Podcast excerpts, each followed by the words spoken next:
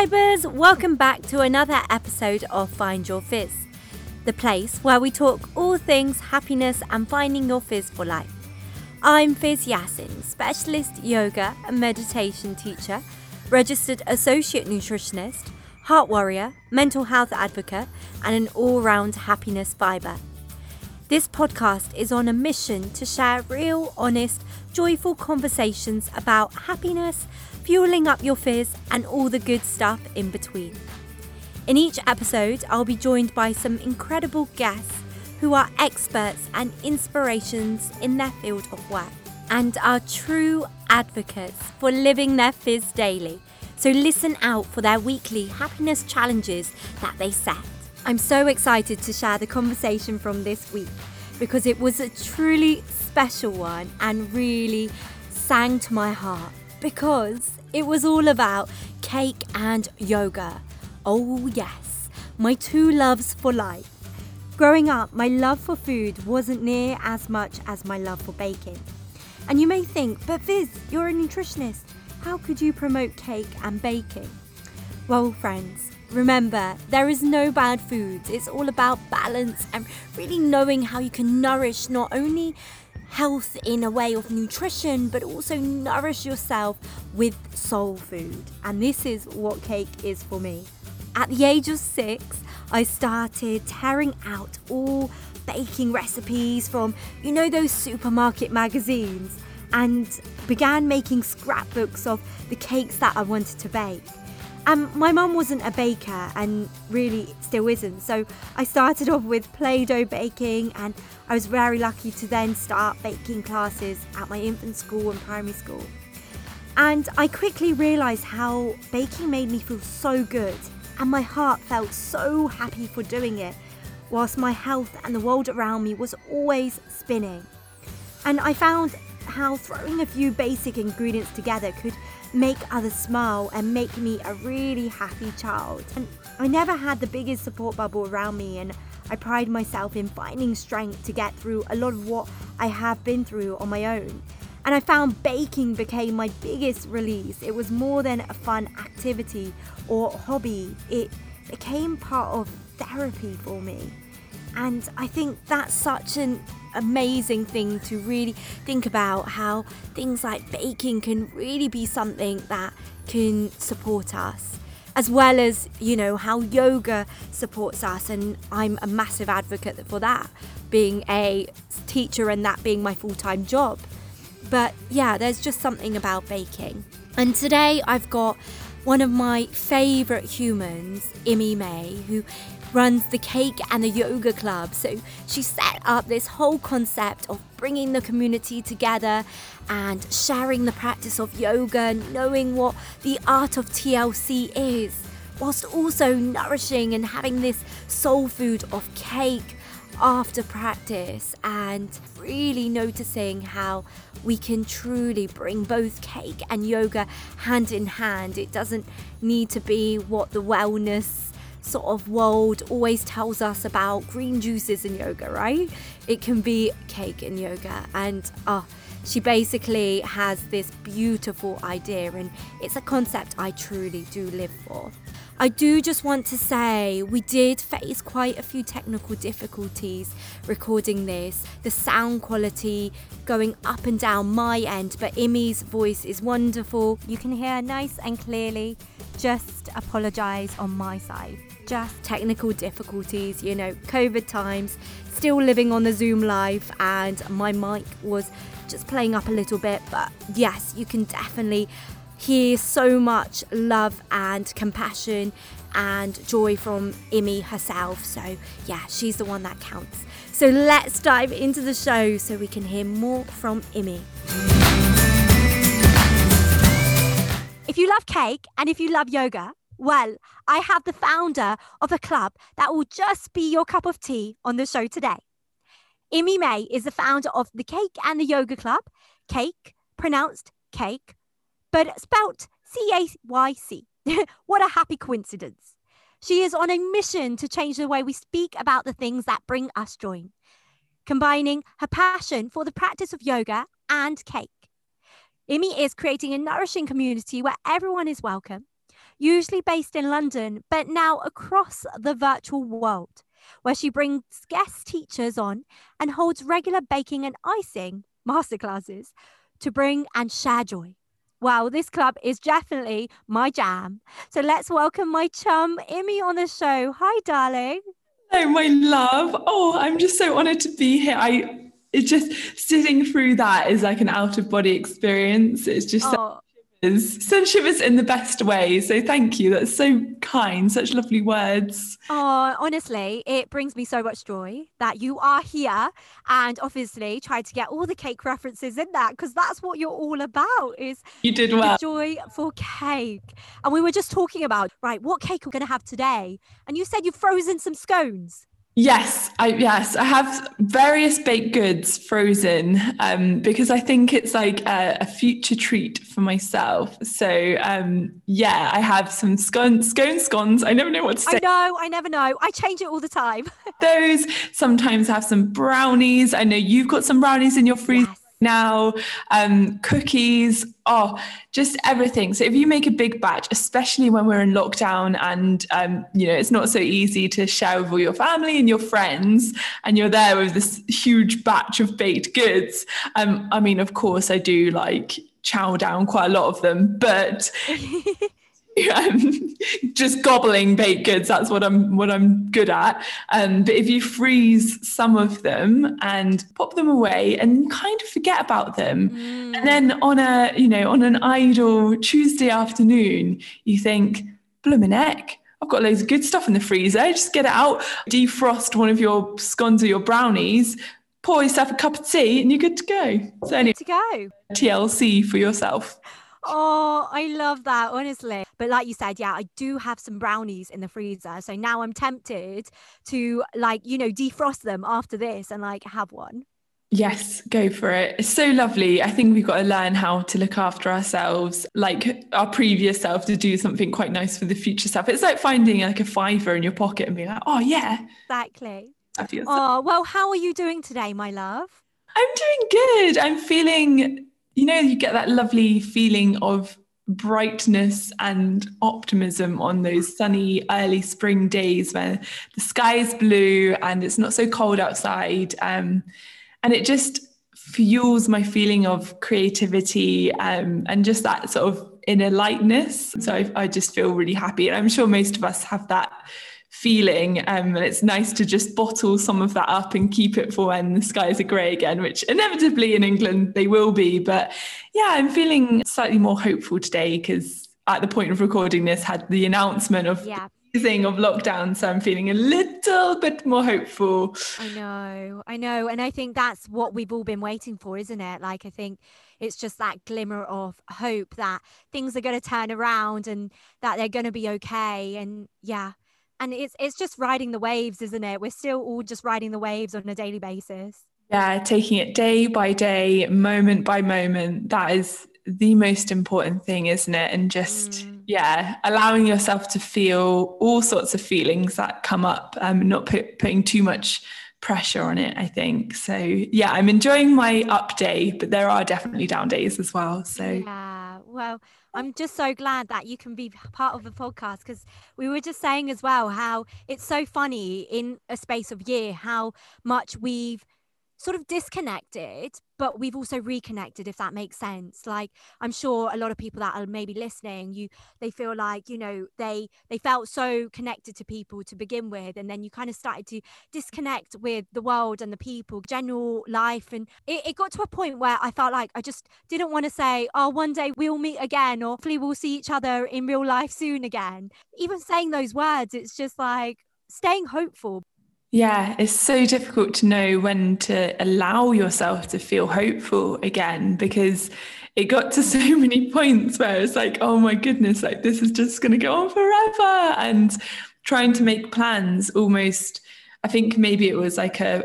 a protecting ourselves sort of thing of like if you say things like yo let, we'll be able to meet up soon but you don't actually know then you end up feeling even more let down when you can't do those things so I think we all maybe sort of became a little bit more internalized. I certainly did. Um, and you'd have the odd voice note from people but it, it's nothing like you know meeting someone for a cup of tea or going for a walk with someone even when we're so far away from each other. Yeah so it feels good. It feels good to just reconnect with people. I really miss it. It's just coming back to that community so. Absolutely. And i know you're all about community and i'm just so grateful that we did reconnect when i dropped you a message and i was like Imi do you want to come onto my podcast? Because i just love you and i miss you and i I just want to talk about cake and yoga. Why? Yeah, exactly. Why not? And I was, I'm just honored to be here. I really am. I always have this sort of imposter syndrome when. Mm. Things like podcasts come up. I mean, it's so nice to have a chat with you. I just feel like we're having a chat, but um, yeah. Before we dive deeper into the conversation, I just want to kind of like get a little bit of background about who you are and what you do now. So, yeah, please expand. Yes, so um, I live in London, um, if you didn't know listening to this, but I am originally from the Isle of Wight, which is the place where I grew up. It was bloody gorgeous. Um, and I started to sort of make my way up to London when it was around university time. Um, and I've been here ever since. Yeah. So yoga's been part of my entire journey. And of course, so has cake. I've just grown up with the stuff. So yeah, now I'm kind of finally mashing together my passions and it just feels feels so good to be doing something that I am so truly passionate about. Yeah, and I think that's such a credit to like your upbringing because I remember like you mentioning how obviously cake has been part of your life from growing up because you used to obviously bake with your dad. Such a interesting one to reflect back on Um, because um, like you said I began baking when I was really really young. I mean I remember my grandparents especially like my grandma and my granny from either side just being such keen and insanely amazing bakers who would always have a cake on the table. Um, so for me from a very young age it was was like this symbol of coming together as a family or as like that community and sharing something that brought everyone joy. Um, you know, you can't see a big old Victoria sponge on a table and not smile. So it has such lovely memories. But then as I sort of was getting into school, um, for every one of my friends' birthdays, I would always bring in a cake. I mean, there was those, you know, probably not great cakes, but they still made all the teenagers like grin and we were like gobbling up this cake for people's birthdays. And I couldn't miss one because, you know, that would just be the worst. So, yeah, it'd be me and my dad about 10 p.m. the night before making cakes. And I just loved it. It would have like really loud Stevie Wonder on or something. And it brings back like really beautiful memories. Um, so that has always been a part of like my life and what's really important to me. And then, of course, yoga, which came into my life in a very different way. Um, it was more of a medical, I guess, assistance to me as I have scoliosis, which Yay. I Yes, Scoliosis Sisters, um, which I discovered when I was probably about um, 15, 16, because I was carrying those stupid um, shoulder bags full of books. Um. I don't know why we did that. Like, I really do contemplate my decision of, you know, carrying one of those bags where you've got five textbooks in it and you're just like, no, I'm just going to carry it get the backpack, have that nice hug, and support your spine, um, says us yoga teachers. But really, you know, I was sat there in the doctor's surgery. I remember really sobbing because there were, you know, considering things like the surgery to sort of straighten up my spine and all of these different brace options. But then, you know, we are thinking of what what can I do to support myself? Um, and they suggested practices like yoga and Pilates, and it was very much physical side of yoga, which was um, suggested for me. So that's how I began. But I do remember when I was even younger than that, going to like a little weird yoga retreat with my mum somewhere on the Isle of Wight. And I, I, think I was about eight. And it was, I mean, this is very, very basic, not like the kind of yoga retreats people go on now. But I still remember all these years later that feeling of just just calm, just ease. I, I remember the smell of the place we were practicing in. Like I remember all of the senses and how it made me feel. And although there's sort of time between then and me actually starting to practice it's always been something that I've really connected with. So yeah, those are like the two passions. And of course, you know, it started with just trying to straighten out my spine and strengthen the muscles. But as I grew older and, you know, ventured off the Isle of Wight and began uni, I still stayed with it. But it wasn't until being in my early 20s working in PR, I'm um, having a really, really busy anxiety inducing job where I actually found such solace in that Friday night yoga class. You know, I wasn't out drinking, I was like at my local yoga class. And that is when I really started to connect with the wider practice of yoga, you know, that connection, just exploring how it made me feel internally. It wasn't about the strength, it wasn't about how my body was looking at all. It was all about, I don't know, that inner work and it was so special to me to start to discover it in that way. And I really treasured it. And all of that sort of snowballed into doing the teacher training. Yeah, it's all kind of poured into where I am now. And of course, there's so many other factors that come into why I decided to create Cake and Yoga Club. Because I know we kind of spoke about how, you know, it's really tough when, see, when we start teaching yoga and you want to build that community that everyone feels like you know they're so welcome because i know that me and you both are very talkative sort of happy bubbly people where you know we find that people come and land on the mat in front of us especially in the city in london. But that's it. They don't really talk to anyone around them. And you know you want to try to show them that you can build friendships on the mat. And it's a place just like any team sport where it can be like you know it can be for yourself but it can very much be that kula that community that we say in sanskrit right mm. how you can build on that and that's something that i feel like is always missing and whatever i do in you know through my classes or workshops or like my own little clubs that i hold i always want to make sure that community is the heart of everything. And I guess that's what you've maybe kind of tried to bring with the Cake and Yoga Club, right? Oh my gosh, yeah, it's all about community. That's for me was like what I found was missing from all of my experiences.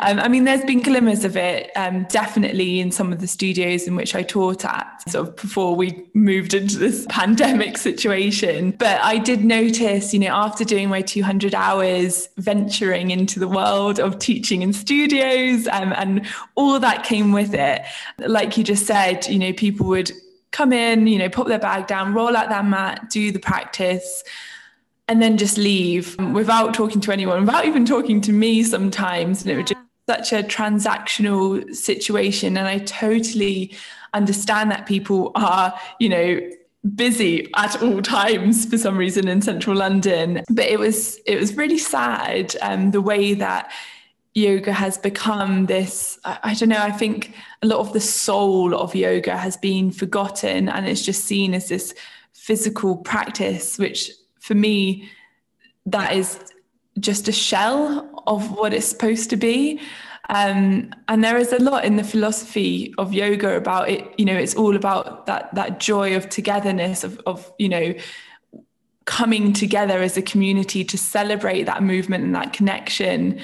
And I felt that that was really missing, and that's the part of yoga that really, you know, makes me feel alive. So teaching these classes, and I mean, not only that, not only the lack of community, but the way people talk about food. I mean, you know, I just, I love all food. I love all cooking, but cake in particular. Mm. Um, and those are the things that people seem to think are bad or negative or naughty or I really hate it I don't like it. Naughty because they're not naughty at all. Um, you know- I hate it when people are like, you know, I actually uh, pulled someone up on this where they were like, oh yeah, I can only eat clean, and I'm like, what does that mean? Like rinsing it underneath this tap?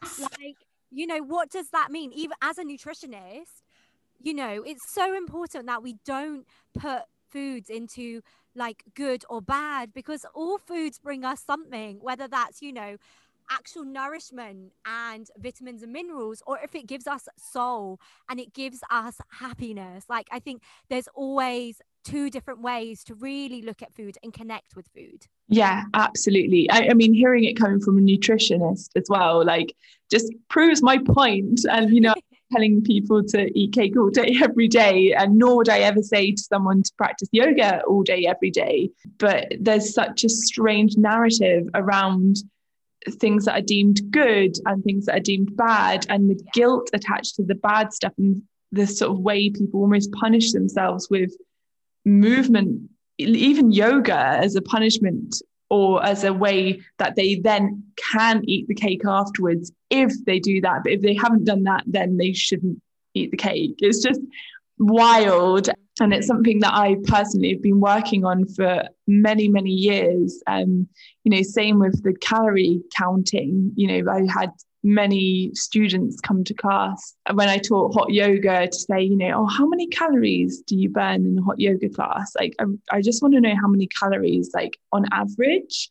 And I had to, you know, of course, you have to be really respectful to any person that steps into your space, into your class. But I really found it all very triggering, maybe because it brought back things that I've really done my work to move past. And so, with all of these experiences teaching in London and really coming back to the roots of like what I needed from the practice and what nourishes me, I decided that it was about time that I brought the two together um, and really started to set the foundations and start to build a community that aligns with, I guess, my values and what I want to put out into the world and how I want to change the way we speak about the things that bring us joy. I think if I could put it into a sentence, it would be to change the way we speak about the things that bring us joy.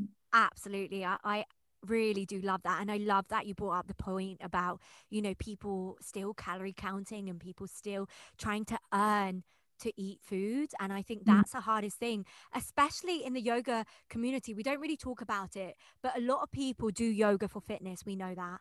And a lot of people will come to a power class or a hot yoga class because that's where they're going to burn the most calories. That's where they're going to, like, you know, start to f- build up definition and, you know, become stronger. We totally understand that from obviously our own physical sort of practice.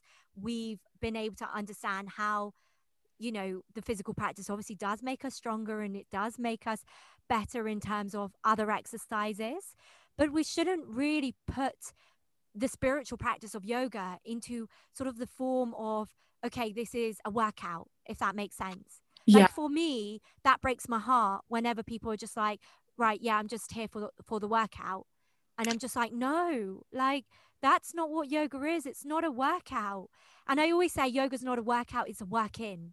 It's a working, yes. Yeah, I love that. It really is. It's all about that connection. And it's, it really has like sort of moved so far away from what it really is. I mean, I know there's a lot of conversation about that um, around that at the moment, which is which is really good because we do need to um, just observe how things are going within the yoga industry and how how it's being perceived from from the outside. Um, and I, I, guess it's down to us as teachers to try and you know be um, I guess be compassionate to people about you know I guess there's misinformation out there because yoga seen as this like yeah you can either do a HIIT workout or maybe you can do yoga or all these things. Yeah.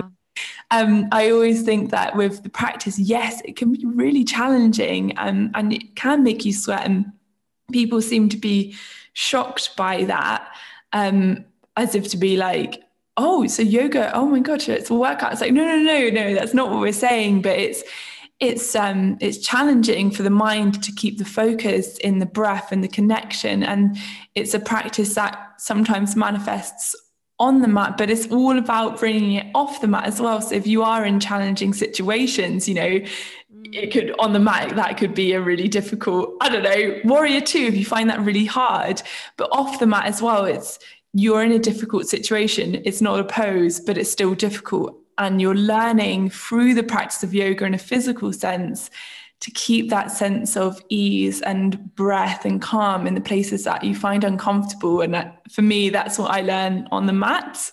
Um, and I'm not thinking about I'm not thinking about my arms or my abs or my bum or anything. I'm more thinking about okay, how can I best like focus my mind? That is my mission. Um, and so I'm just trying to like convey that a little bit as well. I'm coming out of my body and yeah, more so into my mind. Yeah, and I really do love that. Like, you know, I am a firm believer how we can really carry yoga off the mat. Mm. And um, I do that in so many different ways with my volunteer work and really I think what we recognize is whatever we're learning on the mat in terms of if you understand the eight limbs of yoga and you understand, like, say, the niyamas and yamas, like, you know, the acts of noble living and the quality way we can really build on the quality of our lives, we can really share that with others around us. So, yeah. Yeah. You know, like, things practicing things like i think we've all had to practice it a lot like non-attachment throughout this whole time not attaching ourselves to certain things and you know releasing away from situations to you know non-stealing and non-violence like we all know all these wonderful practices if you know you go to teachers that really do dive in and teach you this it connects you deeper to the real world oh my gosh. It was like a light turned on like when i began learning about the eight limbs and all of these factors. It's like wow that's incredible. And it's so joyful to dive into that a bit more. And I, it is um you know as teachers it's we can drop things in but it's not so easy to to sort of sit down with people and say like look ah these are all these things that you can go away and think about and this is what we you know this is how we do it on the mat but this is how you can do it outside of that as well and there's much more to yoga than than I think what people what many people perceive. So it's exciting to be in a position to be able to sort of build a community off of that. I think yoga is all about sharing. It's all about, you know, living. You know how much I I speak out about the heart and the heart work and us really feeling that heartfelt conversation in in just life that's what's going to really you know navigate what well-being is for all of us and how to find that happy mindset yeah, absolutely. And it's so different for everybody. And I always say, I mean, I guess the sort of tagline for Cake and Yoga Club is the art of TLC because it really is an art form to find those things that nourish us um, and to find the things that make us feel good um, and make us sort of have, you know, finding that sort of fizz that you're all about as, you know, on each given day, that is so different for everyone. So it's all about not having a sort of set of rules, I guess, that we do to make us feel good. It's about understanding and learning what what we need as individuals. Um, but I do think what we need a lot of the time is is coming together and feeling that sense of belonging in a community and a sense of openness. Because the other thing about i guess isolated practices in studios is that you definitely don't feel that you can make friends. And i blooming i mean i'm sure you can tell i like chat and make friends and connect with people. And it, it feels like really i mean maybe it's um, growing up on the island where like every single person you pass by in the street, you're like, oh, hello, how's your family? Yeah. Maybe not quite that like that, but it's very much more open, I guess, in places that are outside of London. And it's such a beautiful place to be in the city. And I think if people just maybe became a little bit more open and maybe we will after um, you know after this massive shift of the pandemic and i think that community and sense of belonging and moving together, perhaps it will make us release a couple of barriers and we will be more open, I hope. But before all of this, I found you know myself as a practitioner going to classes um, especially if i was in a new area you'd really want to like maybe chat to someone if they're on the mat next to you but there was no real openness to do that maybe there wasn't an enabler so with cake and yoga club the invitation is that you come along to the club um, and you can bake a cake. And sometimes we set a theme, um, sometimes it's just bake whatever makes you happy. And um, so people would come and you'd see them coming from all directions with their cakes. And of course, you don't have to bake, you can just come and enjoy everyone else's. So nice because everyone plonks their cakes on the table. Some people bring prosecco, some people bring other like soft drinks. Everyone's welcome. Um, and then after our practice, and it's always quite a nice, fun practice, we come together around this table like a sort of big communal family and we tuck into the cake and that for me is the i guess the vehicle towards connection and making conversation because it's it's a little bit more easy when you have cake for some reason people just oh, they drop their shoulders they relax they've just done a yoga class they're feeling pretty good and they can talk about their recipes and when the same people come back time and time again they've taken the recipe gone away and you know baked it for all their flatmates or their family and then the next time they come to cake and yoga club they're like oh how was the recipe? And they're like oh it's great everyone loved it. And you know, people make friends through taking yoga club and, and take them away from the club. And I just, that is, you know, when you're watching everyone talking and it's so loud and everyone's laughing and smiling and just,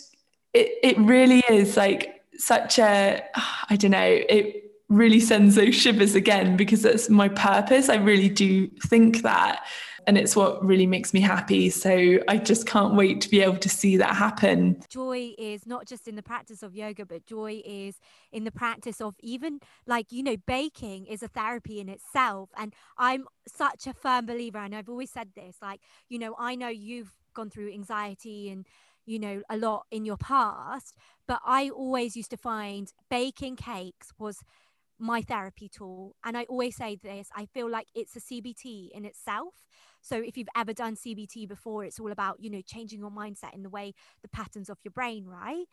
But I feel like cake does that, like the creativity that goes into like building flavor, but texture and really knowing mm-hmm. what the right temperature is and knowing how to like, you know, ice it, to decorate it. I always found such a therapy and it's always lived within me and I know you do the same, don't you?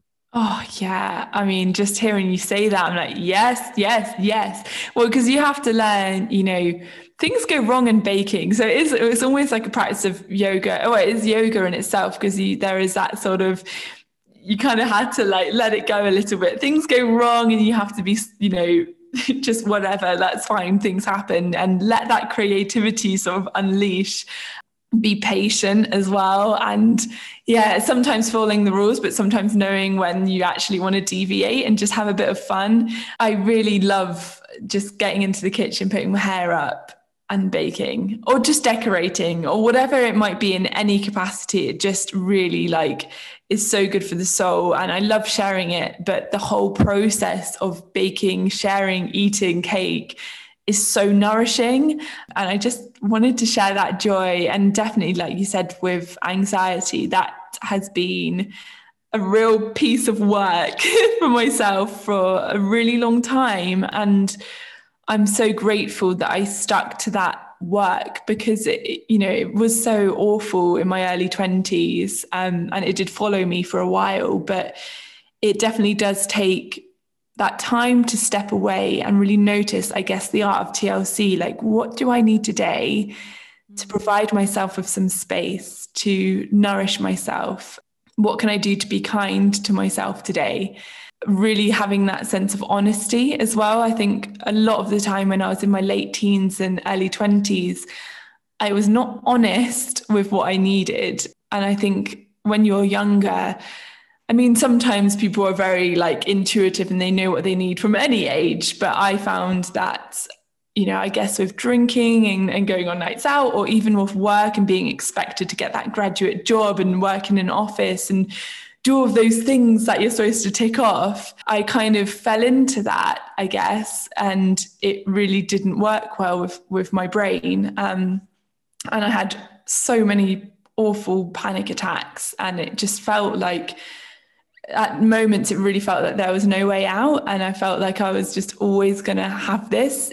And i think i said this to you before it wasn't even like it wasn't even bad things it, it was just too much of anything that would send me into a panic attack. And you know it got to the point where i was like right that like this is enough. I really don't want this to define my life. Like sometimes i would just be walking along the street and it would just it was almost like a simmering bubble all the way up to the top and i would just explode into tears. And i just sort of like walking. I was like i wasn't even i don't even know what happened there. And i guess that's just what anxiety is.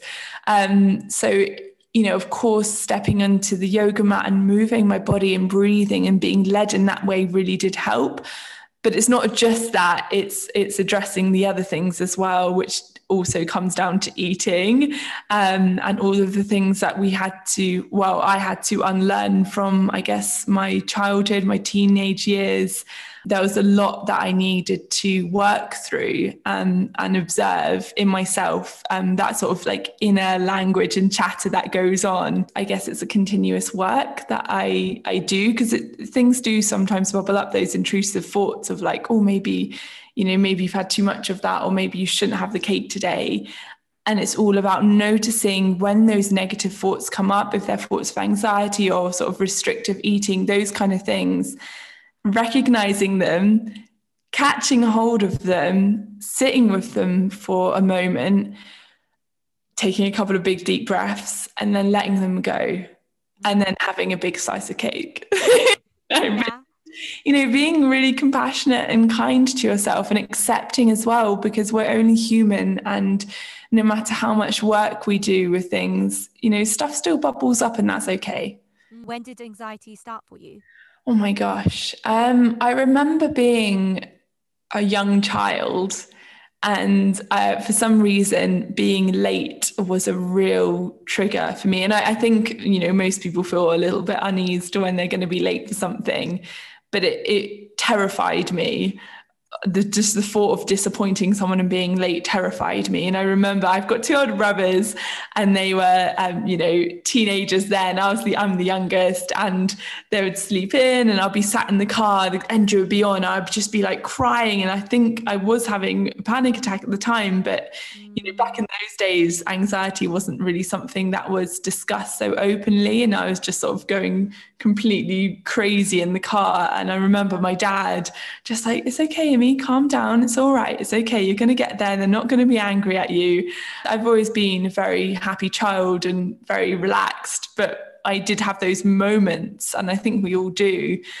Um, but then growing older, it wasn't really until I don't know, maybe my late teens, and I think drinking didn't help. Uh, it always made it worse. I remember being at a music festival and being in a big crowd and it just being so much and I'd have panic attacks then and I don't really drink much anymore because it's just not worth it.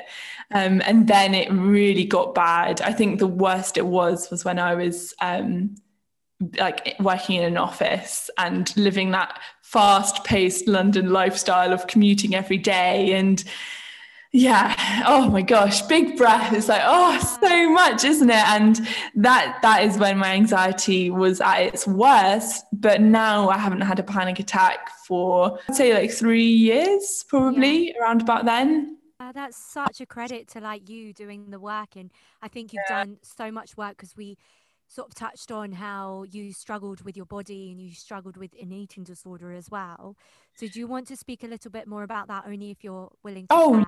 Uh, oh yeah, hundred percent. I I really want to open up the conversation about um about all of this, about anxiety, about all the things that we so often deal with alone. You know, Cake and Yoga Club is a place which is open to absolutely everyone. That's probably what I needed. I'm just creating what I really needed at the time. And I always say how much I would how much I'd give to go back to when maybe I was 15 or 16 and sit down with that girl um, and just really say some like home truths and really, you know, just have a nourishing chat with her because at the time, I think we're moving away from it now. I mean, maybe not, maybe I just don't engage with it, but there's so many toxic beliefs about food that was so difficult to kind of get separation from, you know, like all of these different fad diets that maybe our parents used to do. And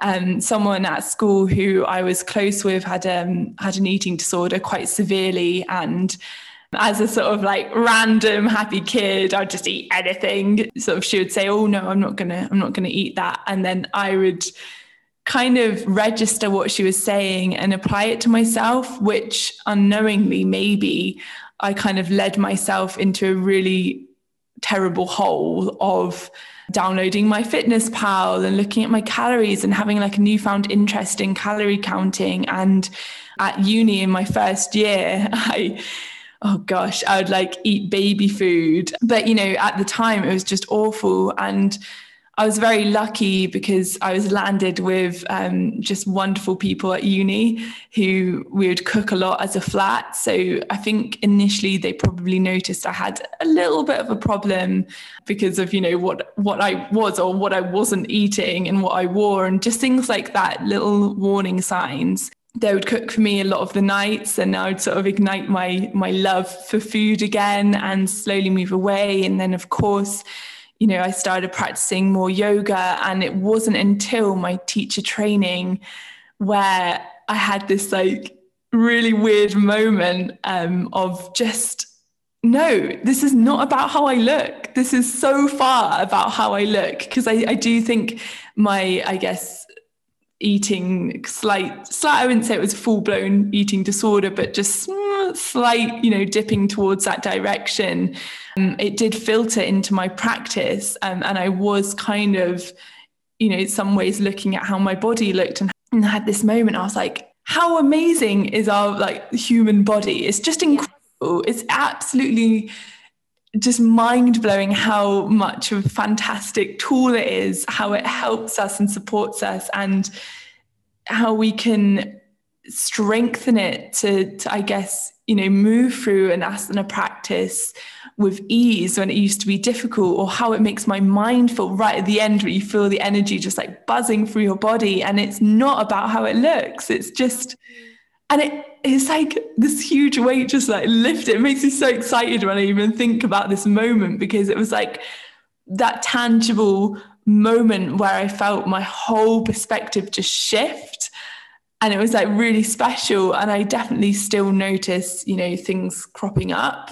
You know, I think with lockdown and there's so many things that pop up on Instagram like oh your lockdown weight or even recently with the lifting of lockdown people were like oh now it's time to yeah. get your beach body on I'm like no no um, it's not about that at all and it is quite triggering um, so I guess uh, if you brought all of the eating the um, anxiety all the way round you can really see why I do what I do. Maybe um, when you know the full story, it's it's just what I feel we all need. Yeah, maybe if you've had similar experiences, or maybe if you haven't, it's it's just a nourishing space. Just come as you are, and you're welcome. I always believe that, and I think something that you kind of said there, if you could go back to your 15, 16 year old self, I've actually been doing inner child meditations. I'm currently doing my meditation teacher training, and something that I'm having to do is go back and speak to the girl that I used to be. And uh, there was a lot of loneliness when I was younger because um, I spent a lot of time in hospital with um, being born with a heart condition. And I think something that I learned through that was the fact that, you know, everything you put in your body and everything you gift yourself is all about just finding love for yourself and really mm. nourishing yourself and going back and telling that little Fizz or that little Imi, hey, I'm here. I'm, I'm here with you. I'm gonna I'm gonna walk with you every single day and know that you are not on your own and that things will get better and you know you you are not weird you know because we're, we're both very like you know bubbly personalities and very out there but I think there's a sense of sometimes what you go through in life makes you want to be the opposite. Mm, absolutely. And recognized very quickly how they were just trying to change who you were. Yeah, exactly. I, I think it's um it's all a journey of like finding out what I guess like what authentically you want to be doing and falling away from the expectation of I mean expectation of yourself from others and yes, like presenting was something that I thought I wanted to do, maybe because my acting teacher said, Oh, you know what, you'd be a great presenter. And it kind of made me think, Oh, maybe yes, I will be. A, yes, I'm going to be a presenter. And I think at that age, you're so impressionable that um, that became my goal. And still, family members think, "Oh, Imi, when you you should definitely still be a presenter." It's just so much like rejection, and I know rejection is a part of life, but I would rather just choose if I, you know, if I wanted to be part of that. Um, and I don't want to. I don't want to like be rejected like that. It's just not something that I want to do with my life. Um, and I want to, I guess, with presenting, you kind of just take what you're given. I guess what you, you know, if you audition for things, you just take it and you should be happy. But I really care about doing something that aligns with me and my values now. Um, and I've just shifted. Like it, it felt really, oh, like it felt really icky going to auditions and just being another. I don't know. It just and felt feeling so much that you were being judged, obviously because you were. Yeah. Um, but it's interesting to like step foot, I guess, into those different lives, I guess, and have those different experiences. Um, absolutely. And I think I was just going to refer back to how, you know, as a yoga teacher, we are embedded with you've got to be authentically you. We don't you know bring judgment onto the mat let the ego go only to like you know go into a job. And i'm not saying you know i i am all for people living their dreams. And i've always said i've wanted to be a Blue Peter presenter. And that still very much lives in my heart if you oh, know me. it be so good Fizz.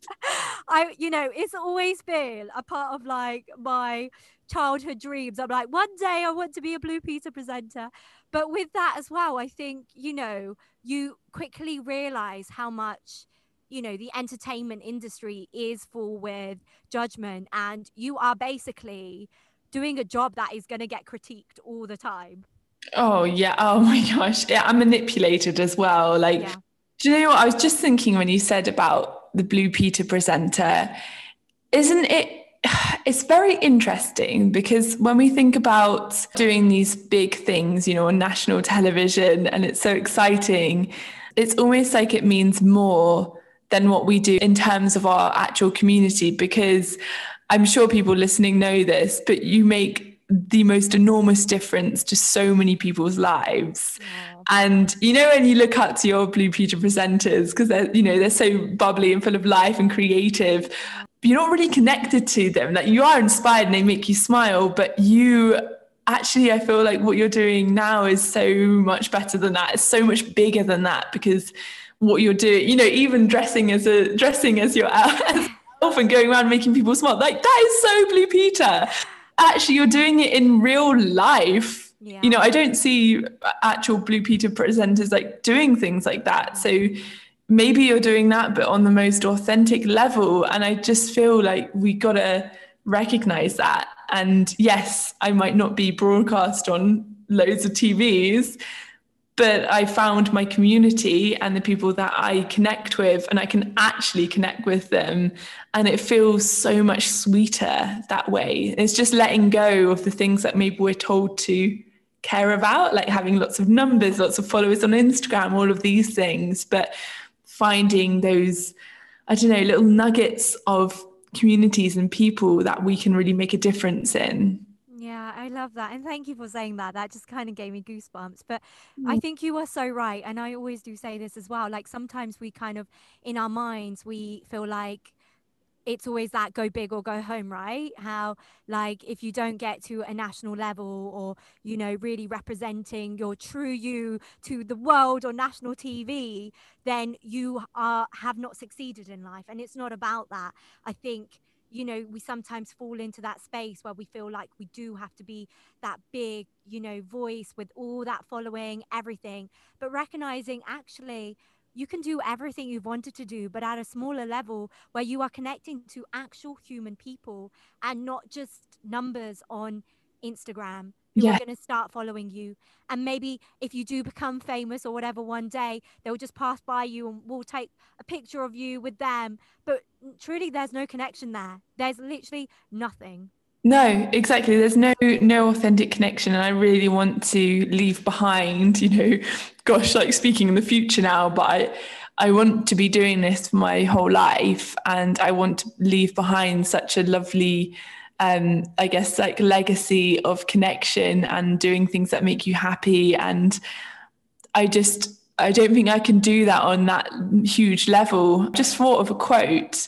It's just simply the art of wanting what you have. So poignant, isn't it? It's like I want what I already have and really knowing that and feeling it like authentically, I guess. We always want more, want more followers, want more recognition, want more this and more that. But I'm just wanting exactly what I have in this moment, like the community that I have right now. I'm not overlooking them and wanting more. I'm just very grateful for what's going on right now. And um, that's a practice I really want to like nourish, I think, going forward is just that real you know, let's slow down. Like, let's just enjoy what's going on right now. It's so true. Like, especially like we're talking about how the past year we've all been forced to slow down and we've been forced to kind of like really get into our internal sort of selves and everything we want and everything we need.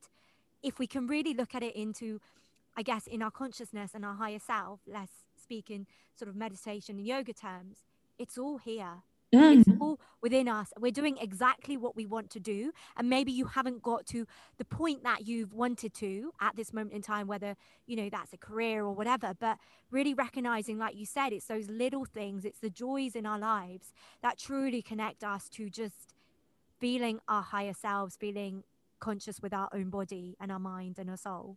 Yeah, completely, completely. And we have to like, take moments to pause, to just really notice that. And how do you like find this positivity and optimism all the time. I know we're both exactly the same that we are just like we could just turn it on just like that. I definitely vary in terms of like how optimistic I feel and I you know genuinely I, I do most of the time feel really happy unless you know it's that time of the month you know I, I've really been like looking into my cycle recently and you know it's so interesting isn't it it's so interesting. And I've been trying to harness that recently. So right now I'm coming into my spring. Um, you have that Beyonce hormone coming up in um yeah but you know when you go into your like autumn and winter basically you know when you're about to come on I'm a lot more introverted, a lot more, you know, I just I just want to be quiet. Um, it's just it's very interesting to notice those waves of yourself and to really respect them rather than to fight against them so if i do have a day where maybe um, I have a little edge of anxiety, and I always notice it, it's learning those those warning signs. I think from very very early on. So it's knowing when maybe you feel that you can't take a full breath, you know, and it's like ah, like I can't quite do it. And I know when that happens, it's because very low level, I'm starting to feel anxious. And before, um, I would just let that happen, or I'd panic about it, or I'd just start, you know, spiraling. Um, but now I just recognize, okay, I am going to really do my best to look after myself today. Mm. So I'm going to read a chapter of my book. That's one thing I'm going to do. I'm going to make it my business to get out of the house onto a walk. Um, I'm going to call my best friend.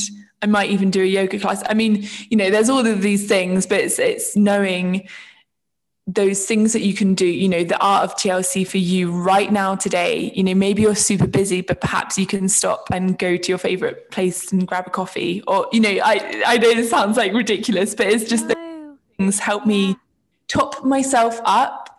Um, and some of those days, none of those things work and I still feel rubbish. And that is okay. And it's just knowing that that is totally fine. But really, I think I said at the start of this recording, today I'm feeling really positive, really uplifted. And I think it's probably something to do with sunshine. But bottle that feeling up and like keep it somewhere in your brain. So when you are having those days where you're feeling flat or you're feeling a little bit low or anxious, just notice how you felt on that sunny day. And you may not be feeling that way today, but just tell yourself that one day you will feel like that again. It's there and it's coming. And it's okay if you don't feel like that right now. You know, watch Aladdin, eat some cake, do things that make you feel a little bit better, even if you need to just have a good cry um, and hug someone love it. And that is such a way of finding a happy mindset. I, I truly believe that. Like, even just shaking things up on a day to day basis. Got my va- first vaccine. And even with that, I was just like, how weird this is that, you know, it's such a big celebratory moment of just getting a vaccine, which I know all my, all my, life I've been poked and prodded in hospital. But like, you know, to just get this, it just felt like a lifeline, like one out of two lifelines so far. Fizz, I'm so glad. I know it's interesting, isn't it? How how it's such a like huge moment for people. But yeah. you know, we've gone through this this really like intense period of time. It's it's been oh gosh, just such a journey for many, many people for so many different reasons. And as we start to, you know, have brighter days and you see your loved ones getting vaccinated and it, yeah, it's quite emotional, isn't it? It's like, yeah, yeah, like I was so pleased. And of course, I went and got cake to celebrate straight after. I mean, of course. Like, of course, a vegan coconut and cherry cake, which was, oh my gosh, it was divine. I was just over the moon that I managed to get my first vaccine. Yeah. If you're listening and you've maybe had to shield as well, it's just been such a tough journey. we all just have a lovely summer after after all of this, full of connection and community. Um, and I I do know that there's going to be a whole range of feeling about the lockdown easing. Um, and however you may feel about that, I completely sort of, there's no right or wrong way to feel. I think it's very personal. Um, but you know, don't feel forced in any way to do any, and you know, anything that you don't feel comfortable doing. You know, you've got to look into yourself with that compassion that we've been speaking about, and really notice like what is it that you need. You know, yeah be be kind and set those boundaries if you would like to as we start to softly come out of this, it is just being really soft with yourself. Like maybe one day it is, okay, I'm going to step outside and I'm going to take a walk. Okay, great. Now, next time it's like, okay, I'll start to meet one person, I'll meet a friend and just really softly. And then maybe then it comes into, okay, I'm ready to walk into a restaurant when we're allowed in a restaurant mm. and just trying to normalize things for yourself, like in little baby steps, oh. um, especially if you're struggling with anxiety or oh my gosh, I don't even know if I can come into a yoga studio. And that's really hard as a teacher because obviously we're we're all like we all need the yoga. We all need to to like come back into it. Yeah, do you know what I was thinking about when it comes to the practice and with students as well and feeling comfortable about stepping back in, you know, being next to someone who's just rolled out their mat and you know, you're used to doing it in your in your bedroom, but yeah, it's going to be an interesting transition that's for sure. Absolutely. And you do say the tagline of the art of TLC. What does that mean to you? So the art of TLC is just like is an art. Um, so it's very vast with many, many, many different meanings for every different person because a lot of the time people speak about self care. And I guess I think it's become a bit of a buzzword, hasn't it? Like self care. And when people say it, they think about, you know, a, a lovely bubble bath, which, you know, of course, bloody love a bubble bath um, you know all these different things it's like classic textbook self-care but the art of TLC is that but on a very individual basis. So we are all so different. So TLC for someone might look like going and doing some boxing. For another person, it might be going and doing like, you know, dancing salsa or cooking a really delicious meal or, you know, sharing a bottle of wine with a friend. You know, that is my TLC. It makes me feel good. And it's recognizing what those things are for you and accepting that and trying to weave them into your life. It's like having a little mini like toolbox. Yeah, exactly. And which you can create, you know, just like as as you go along, create those tools that you need for yourself. And I, I guess we call one of our classes the art of TLC, and um, and that's our restorative class, I would say. Before COVID times, we would get together in a in a venue called Bank and Bow. So we would go there and I would create this massive vat of um, chai latte. I know oh, chai. I'm a chai obsessed. Anything with chai, I'm a lover. Yes, and that's another. So strangely, when I was a lot younger as a child, because on the Isle of Wight, it's um, used to host festival. Yes. So um, I used to go there when I was a, a child, and they had this place at the top of the hill called Solace, and so weird now it's like coming to me. Um we would always go there like me and my friends and they would have a huge vat of chai latte which they'd always be like topping up and it was free. So they'd have like lots of mugs like donations and you'd go and you'd just like put a ladle of like your chai latte and there was free cake as well.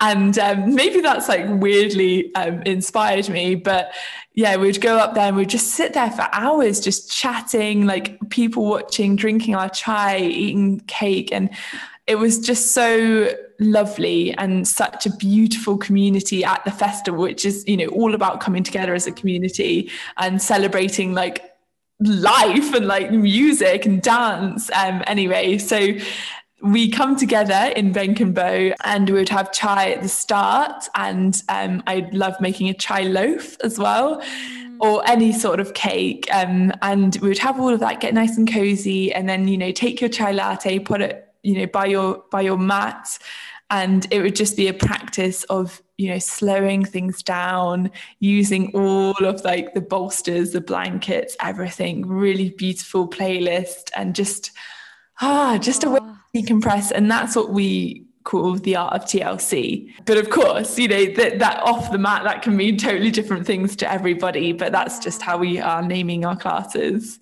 Oh, I just love that. Like, honestly, I think there's some richness in just the name of chai. Like, I think a lot of people maybe that not aware that chai is a very much an Ayurvedic practice and something that has come from like India and um, obviously, being an Ayurvedic yoga teacher and growing up with Ayurveda in my life, chai has always been something that's been part of my life. Like, all, all I can remember is my mum brewing chai and giving mm. it as a young gal. And it's always just lived part of me. And if you, yeah, obviously watch my Instagram stories every day, it's chai day. Chai.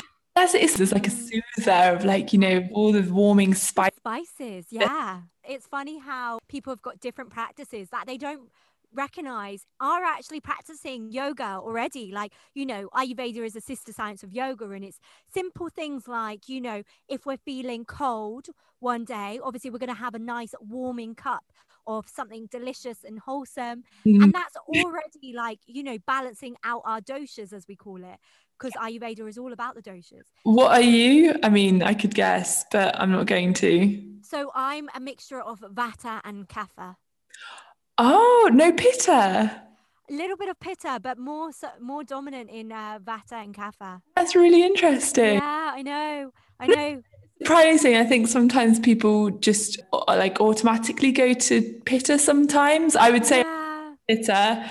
Um, I'm also, you know, fiery. I'm a yeah. fiery Aries, so maybe that is um, why. But it is balancing that out, and that could be you know, even we do it naturally, I guess, even if, you know, weren't sure about Ayurveda and also like the doshas, maybe, you know, when you're feeling really hot, you need cooling foods, cooling practices to sort of bring you down. Um, and it's just being intuitive to yourself of like, what, what do you need?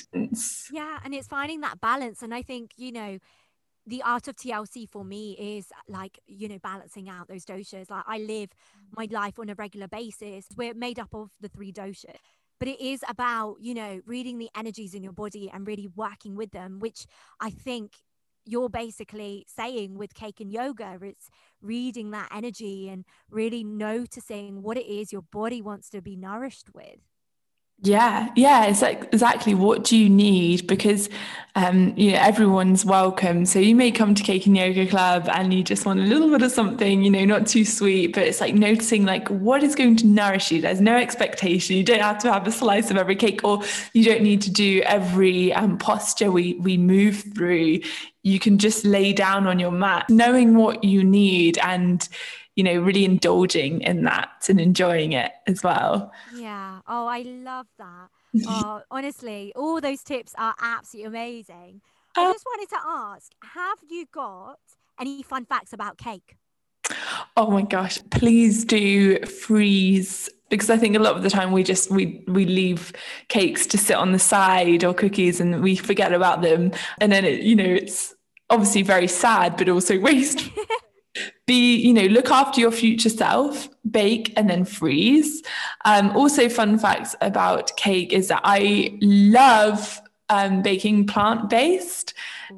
Not not because I, you know, I think if you can bake in any any way, and that's that's brilliant. I personally, really like it because it gives me a very wonderful opportunity to be creative with um, with my baking.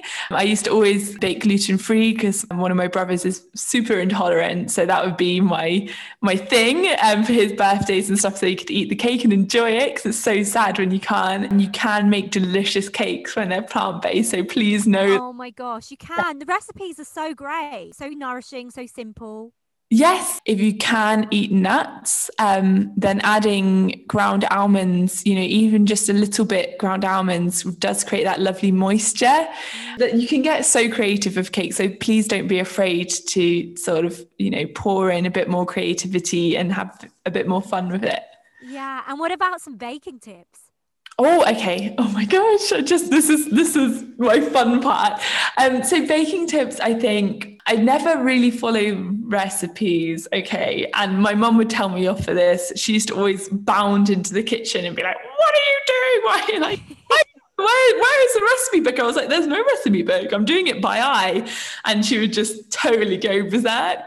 Um, but it's, I mean, I think because it's such a practice of like TLC for me, I just sort of go into this weird zone and I love it. You know, always preheat your oven. Don't forget that part lining the tins just do your butter put a bit of flour shake it around that's you know faff free mm-hmm. um, other part of baking, add in your baking powder right at the very end because you want to be adding as much air as possible. But when you add, if you say if you add your dry ingredients and you add in your baking powder or your soda, um, it starts reacting straight away. So the best thing to do is make the batter and then put it in at the end and just give it a couple of mixes to get it combined because it does start reacting. You want it to get in there and then go for it. I love that. That's like the last bit, isn't it? That's the last bit of the fizz. And just another one is when you are, you know, when you've got your lovely bake out of the oven, just really be patient. That is the most important thing. Um, and it's something that I really struggle with because I just get so excited to decorate it. But please just take yourself away you know obviously take the cakes out of the pans but just leave them somewhere to cool down totally before you begin to um, decorate. Yes. Yeah. Oh, those are great tips. I, I can't wait to see you on the Great British Bake Off one day, Imi. Oh wow! You know, people say that, but that actually, like, I mean, as as I was saying, like, I just never follow recipes, so I think um, yeah, I wouldn't. I don't think Paul Hollywood would like me very much because they're like flapping around, but like, look, I'm just having a good time, Paul. Leave me alone. Where do you see the Cake and Yoga Club going? Ooh, um, so I really dream about the the day where we can open up a space. Um, mm. And for me, that would be like uh, rolling up everything that we care about and and putting it into a, a place that people can really come come to. I mean, obviously you can come to the the clubs that are in pop-up spaces, but they're never our space. You know, I'll probably end up living there, but um, it will a kind of a, I say a cafe, but we'll sell mostly cakes and delicious to, to drink. Um, hopefully we'll have license to have like a cocktail bar as well. Um, so on Wednesday nights, I'd love to have like a book. You can see I've planned this all out in my head. Planned it. Saying like the timetable. Wow, that's embarrassing can have like a book club there and it would just be a really comfortable beautiful place to be um, with obviously like a yoga studio and an, and an event space as well so that is like my dream is to mm. have like a physical space that can manifest all of the things that we really care about um, and just feel like you're walking into a hug when you go there. And also retreats, which was something that was going to begin last year um, on the Isle of Wight. I want to connect myself as much as I can to the island. So, two retreats a year I'm hoping to run.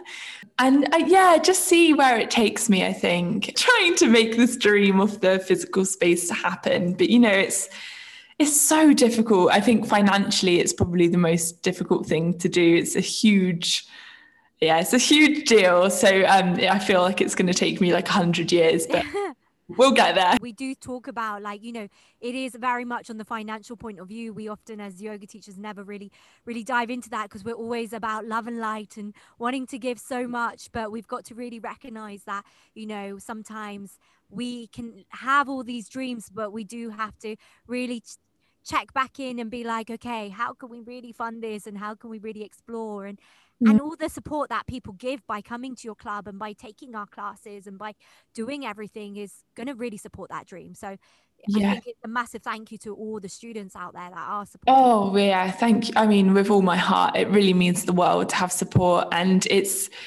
really difficult mixing yoga and what you're offering with business. But it's difficult because with business it's all about trying to get growth and um, you know financials and things but then it clashes with well I, I, think they could work together but i also am very passionate about yoga being something that is accessible um, for absolutely everyone and somewhere where everyone can feel welcome um, to attend a class. So that's why you know donation based is something that i've really loved exploring because it means it gives an open door for people um, to come along. And yeah, so I, I, I, don't know, I'm finding that quite challenging because, of course, in order to keep on serving what we do serve, yeah. we need to be able to support ourselves um, and to allow whatever that passion project is to grow. And um, so I'm just, you know, always checking in with myself, just noticing the why behind what I do um, and trying to remain as authentic as I possibly can be while still trying to enable Cake and Yoga Club to to grow and to serve in the best way it possibly can. Yeah. Oh, you honestly are such a dream, my love. And I'm so, so proud of you. And I know I keep saying that to you, but I think sometimes it's easy to feel like you're on your own in all of this, especially when you're your own business owner and working as sole traders, as self-employed people. It's very hard to have that community, but it's so important that you do uh, build your tribe, not just with the work that you do, but also the community that you serve in. Like I guess the people that do similar sort of work to continue to have that connection. Yeah, absolutely. Like I, I do feel like I want to make sure as I guess a business owner, it feels so weird to say that, but it's, it, I guess it's true. Um, but also, you know, to really respect who I bring into Cake and Yoga Club in terms of, you know, how I, how I pay teachers, because as a yoga teacher myself, I, I recognize that, you know, it's, it's a difficult one and it's, it's not well paid. And I I do think that needs to change because, you know, with the service that we're providing and the amount of heart and soul and time that goes into that is incomparable. And I think it should be that should convert to um, to money. Um, so yeah, it's I I think what we serve, you know, there's a lot of things that we do for free, and I think that's really important, and it's part of that growth and the yoga of it all. Um, but I also think there's a very fine balance. So I really hope going forward, I can um, really respect who comes on board for Cake and Yoga Club and make people feel valued really and truly through all elements, um, through appreciation, but also through money as well. Yeah, exactly. And you do that. And I think it's such an important conversation. And, you know, I, I think everyone knows like yoga's had such a shift in like really understanding diversity and inclusion and all that. So by yeah. you really showcasing that through your guest teachers, oh my god already driving that light yeah, that is the most important thing. Um, and the thing that's very glaringly obvious to me as well. Um, with a lot of studios, it's just it's something that we really need to address, like really seriously need to address, like immediately. It's not just an afterthought as well. It's not just like I think people are so blasé, but it has real implications, not only on the teachers and the practitioner or like people who want to give all this incredible stuff to the world, but aren't selected because of the color of their skin or because they don't look like the person who's doing the casting for the studio and people just go to the people who look like them or hold the same values. Um, it's not only that, but it's also the people who attend the class as well. They feel like they're being seen or they feel like they belong somewhere. And it's really intimidating with like a real whitewashed wellness industry. You just feel like I don't belong there. I mean, I'm saying this as a a white sort of woman who's really privileged um, and i want to use that i guess that privilege to create space for others and that i think that should be the mission of every person who has that privilege yeah I, I really do love your thoughts on that and just thank you for being so open and sharing because I don't think everyone's always open and sharing about them. It's been such a pleasure to chat to you about all things yoga and cake. So now we're going to go into our quick fire happy round.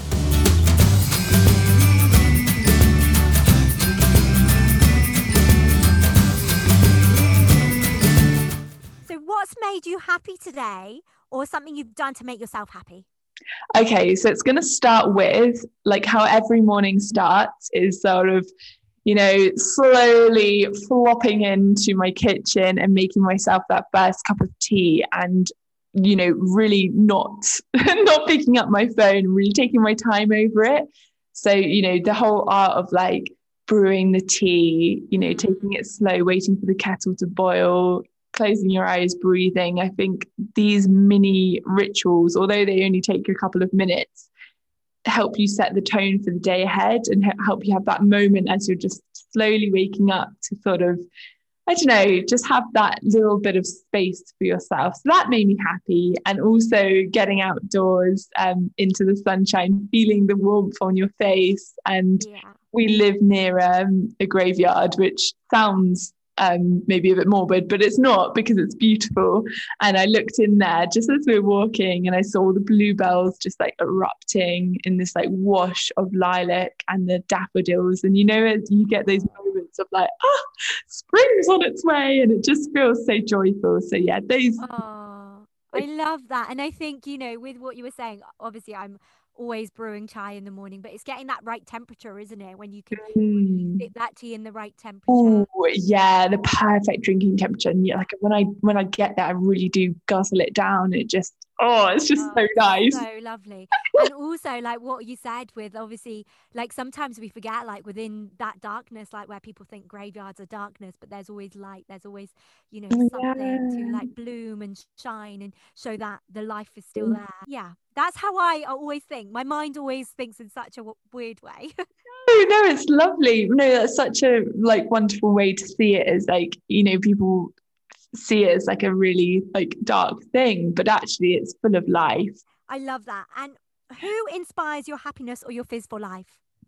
Okay, so the people who inspire me are, I think, my community of people who attend Cake and Yoga Club or are involved in any way at all.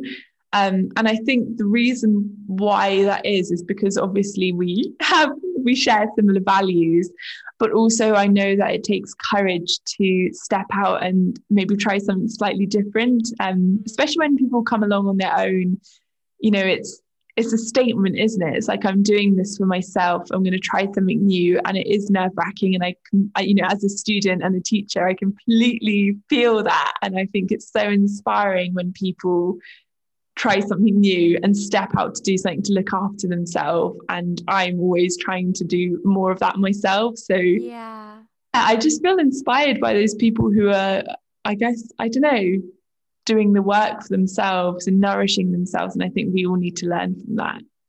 Self development and self work are like the most important things you can do for yourself. Yeah. Yeah. And a lot of people, you know, shut themselves off to that. And I, I, find that the kind of people who come along to Cake and Yoga Club are the, the sorts of people who are always looking for things to do, like looking for mm. different things to do, like, you know, cooking classes, or they're always they're always doing something. And I feel inspired by that um to try new things myself.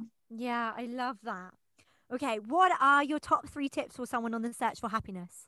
Oh, um, okay. So the top three tips is the art of the art of TLC and and really sitting down and learning what that means to you. Um, so like you know, getting out that piece of paper, writing on one side TLC and the other side non-TLC, and just you know, dedicating um, like an hour or whatever amount of time that you have.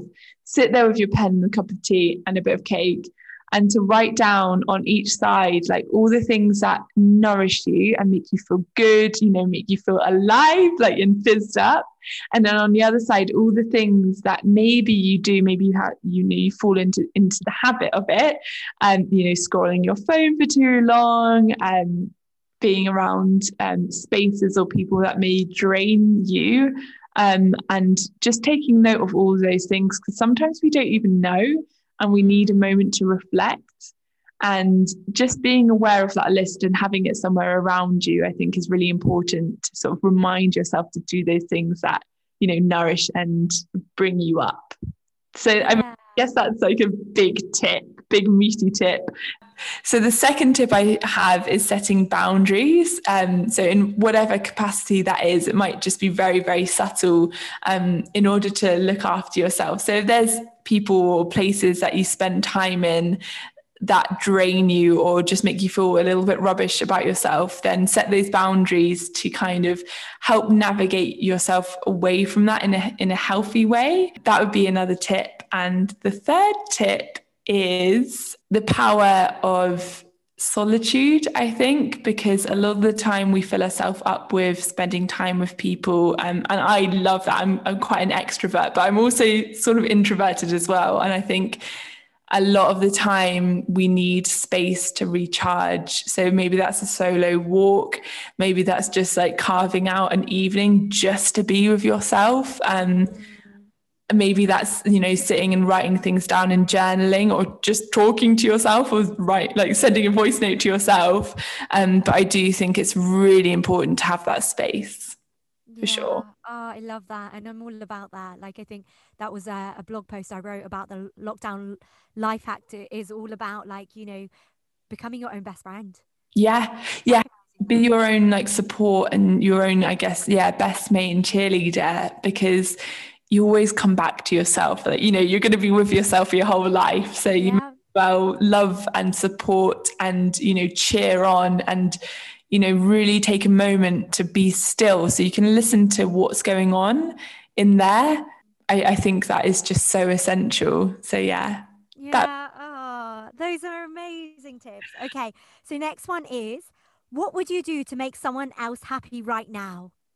Oh, so right now, of course, we are still in lockdown. So um, I think what it would be, usually it'd be like delivering someone a cake. I thought so.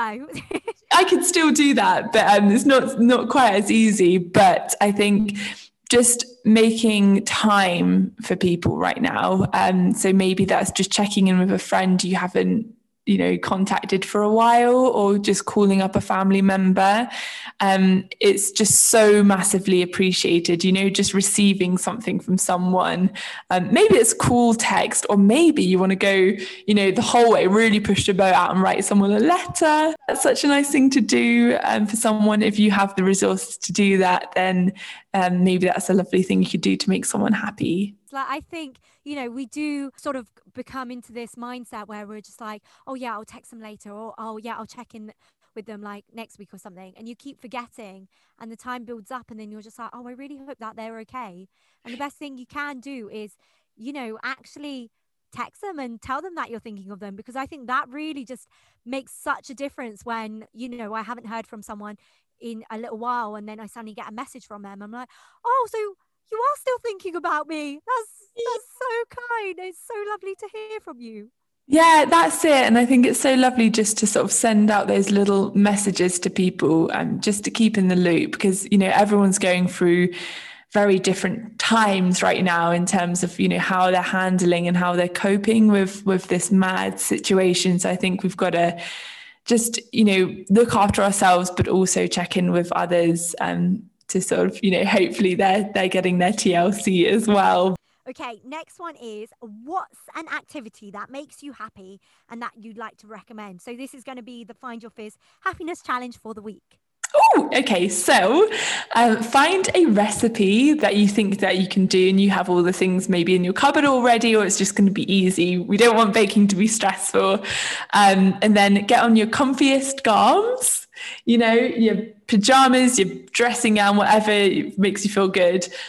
pick a playlist. Um, so we do have quite a few on Cake and Yoga Club that you can choose from, but maybe you just make your own of all of the bangers that just make you want to dance, want to move, um, put your hair up, and then just bake. Just bake. Just turn the volume up, have fun with it, you know, get creative. Yeah. I think that Oh, is like just carve out some time to do that for yourself and you know maybe you freeze some of them maybe you just gobble them with cups of tea maybe you share them with your neighbors that's a lovely thing that you can do just drop drop a bit of brownie round to someone just make their day um so yeah that's my challenge for you Oh, I love that. You know, all about the dancing and the making of cake. So definitely. And I've been looking at your recipes because you've got a couple on the Cake and Yoga Club website. The zingy lemon looks so delicious. Oh, so good. Yeah. I mean, lemon cake, especially at this time of year when we're coming into spring, it's Yeah, getting that sort of sunshine back in. Um, definitely. I'm all about the fruitiness, like anything, you know, mm. passion fruit to berries to, oh, Oh, yeah. Oh my gosh. I can't wait for those cakes come the summer, the summer cakes and stuff. Oh, it's going to be so good. Definitely. Okay. And the last and final one what does finding your fizz mean to you? oh, um, finding my fizz means, I think, just really showing ourselves compassion and taking away any judgment, taking time to get to know ourselves really and truly in, in a sort of very honest way. Um, and I think having that consistently over years really helps us notice what does fizz us up. Um, you know, because we have to go through different times of knowing what really like makes us feel flat and with no fizz at all. And then from that we can move in a direction. So I think if you find yourself in spaces that you're like, oh, this is just not right for me, then this is not a bad thing. This is actually a great thing because it's helping you get a little bit closer to the things that do serve you and do make you feel fizzed up and happy. So, yeah, be kind and compassionate to yourself. And by doing so, you'll find the sort of real thing that does make you feel happy. Oh, what a beautiful way to end that conversation. Honestly, I feel those words. And just thank you so much. And I'm so excited to be coming and actually being a guest teacher at the Cake and Yoga Club, you know, mixing up all those ingredients on the mat. The mat is your mixing bowl. And then with the yoga, we're going to add in the ingredients. And then at the end, the Shavasana is like eating the cake. Oh, yes, freshly baked out the oven. I'm just visualizing just like pulling out the oven as all these yoga mats and all these like really chilled out people. That's going to be taking part on the 9th of March. Do you want to explain a little bit more about that? Yes, okay, so it'll be the 9th of March on a Tuesday um, from 6 till 7, and Fizz is coming along to teach. We do um, this flow called the al desco flow, and I say this because it's like, you know, al, al fresco, but al, Mm. anyway, Of it. basically we've all been sort of sat um, at home. Either we're working from home or if you're not working right now a lot of the time you know we're watching our various screens. And sometimes at the end of the day we just need to open up. And of course everyone knows that fizz is a heart warrior. Um, and leads the most beautiful classes anyway. So she's going to come on to Cake and Yoga Club. Um, we all know it's going to be the sort of like creating the cake and the recipe on the mat. And then uh, be prepared, yeah, for lots of cake references. Um, but it will just be lovely to come together as a community. It's donation based. Um, so, you know, it's very much accessible for everyone um, to come along. So, yeah, it'd be lovely to see you there. And how can people find out more about you and the Cake and the Yoga Club? So they can come along to the website, which has all the information. So it's just www.cakeandyogaclub.com. Um, or you want to find us on Instagram. So it's just at Cake and Yoga Club. And from there, you can also find everything. So yeah, just Cake and Yoga Club everywhere. Um, and you'll be able to just discover a little bit more in your own time. Yeah. Oh, well, thank you so much, my lovely. It's just been so lovely to catch up with you and hear how happiness is really just part of your life. Oh, thank you so much, Fizz. It's just been the most glorious conversation. It's so nice to just sort of like root, unroot all of these little stories. So thank you so much. And I love, I love what you're doing here. Sharing, sharing the happiness is what you do best. So yes, thank you. thank you so much, my love. Imi, you are definitely my cup of tea, babe. Oh, and you, you are mine as well.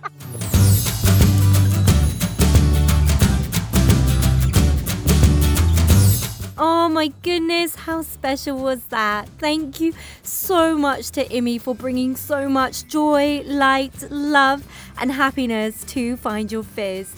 It honestly meant the world to have her. Oh my gosh, it's so wonderful to see the Cake and Yoga Club come to life because yeah, it takes a lot of gut and courage and perseverance to really make your dreams happen. And I think Imi has really showcased how much this dream means to her and to share the practice of how you can have cake and yoga and just, yeah, fulfill that art of having that TLC for yourself.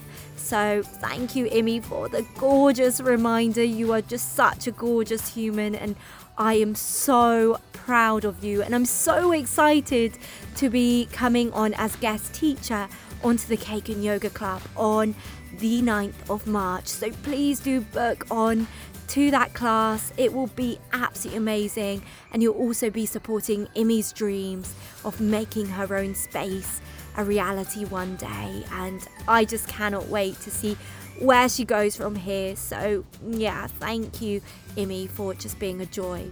Like always, if you did enjoy this conversation and it brought you some smiles, then please do rate, review, share, and follow on all the different platforms. It honestly means so much to me to just see that tag on a post on Instagram that you have listened, and I really do see them all, and I really do appreciate them all.